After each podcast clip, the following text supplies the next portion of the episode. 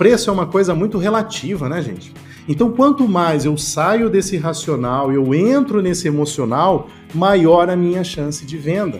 Preço e valor são questões muito diferentes.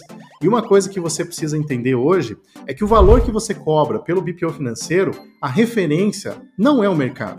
A referência é o valor que o cliente vai ter, por exemplo, para contratar uma mão de obra, ou seja, quanto custa um CLT para fazer aquele serviço? Quanto custa se ele fosse fazer aquele trabalho? E quanto custa quem é ele?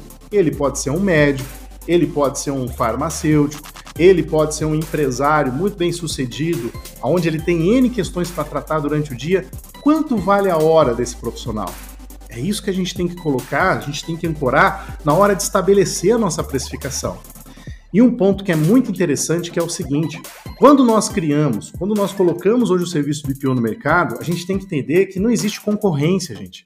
Eu sei que você deve estar imaginando assim, poxa, concorrência, gente, 15 milhões de CNPJs de um lado e hoje a gente não tem empresa para suprir toda a necessidade. Faltam profissionais, inclusive, para suprir toda a necessidade desse mercado.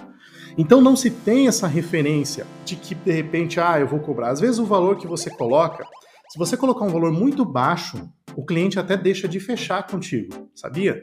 Ele deixa de contratar contigo. Por quê? Porque de repente você está condicionando aquele preço muito baixo a algo que talvez, na visão dele, enquanto empresário, ele considera aquilo, poxa, ele não vai me entregar algo de muita qualidade. Toma cuidado com relação a isso.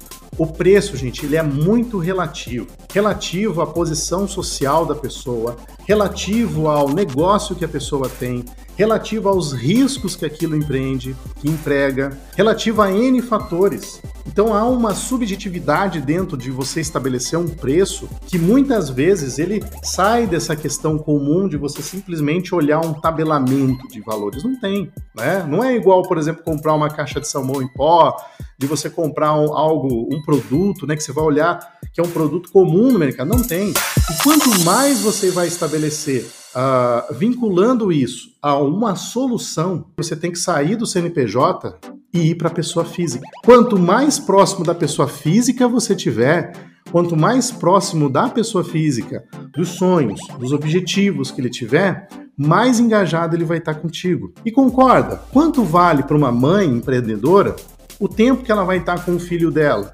Porque ela vai ter mais tempo agora, porque você vai estar cuidando do financeiro da empresa dela e ela vai ter mais tempo para ficar com os filhos. Quanto vale, de repente, para aquela pessoa que quer ter mais qualidade de vida, quer usar aquele tempo para, sei lá, cuidar da saúde, viajar, estudar?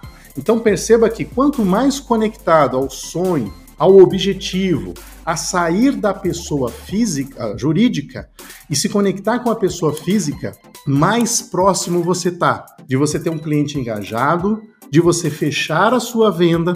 Por quê? Gente, primeira coisa que você tem que anotar aqui: venda é um processo emocional.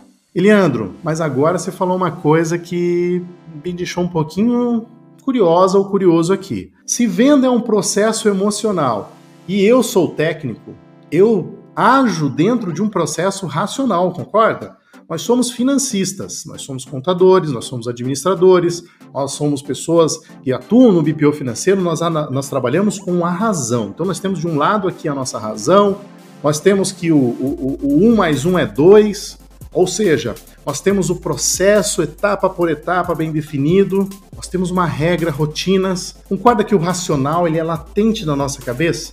O tempo todo ele está aqui, ó, e isso nos condicionou a sermos racional em tudo, gente. A gente é muito racional enquanto profissional e aí acaba que muitas vezes a gente traz isso para o nosso dia a dia. Você quer ver que como que você faz isso? Quando o cliente ele vai fechar contigo, ou quem já teve oportunidade de mostrar sua proposta, de vender o teu serviço, o que, que você fez numa abordagem comercial? É porque assim, eu estou falando para você o que eu fiz, tá? Pode ser que você não faça isso, mas eu fiz.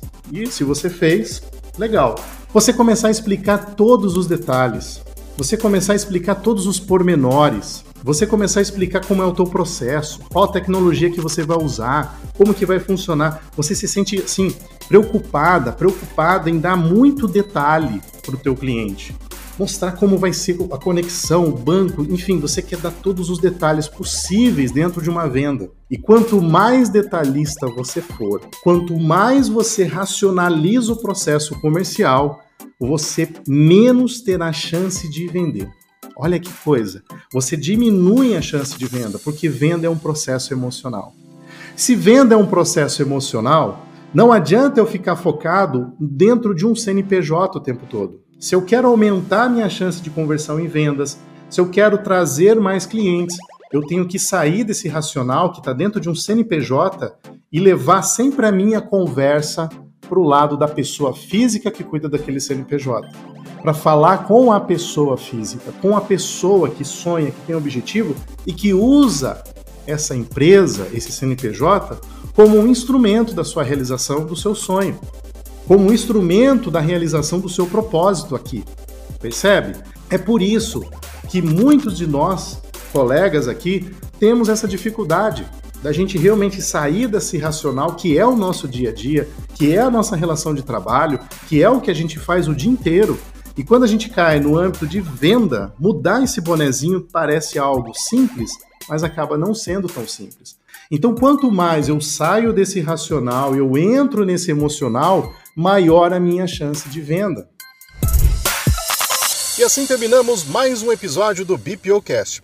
E olha só, vou deixar um convite especial para você que deseja aprender mais sobre BPO financeiro, está começando nessa área ou deseja ganhar escala nesse negócio, para nos acompanhar nas nossas redes sociais. Estamos com conteúdos exclusivos no canal do YouTube e também lá no meu perfil do Instagram. Os acompanhem por lá. Um grande abraço para você e até o nosso próximo encontro.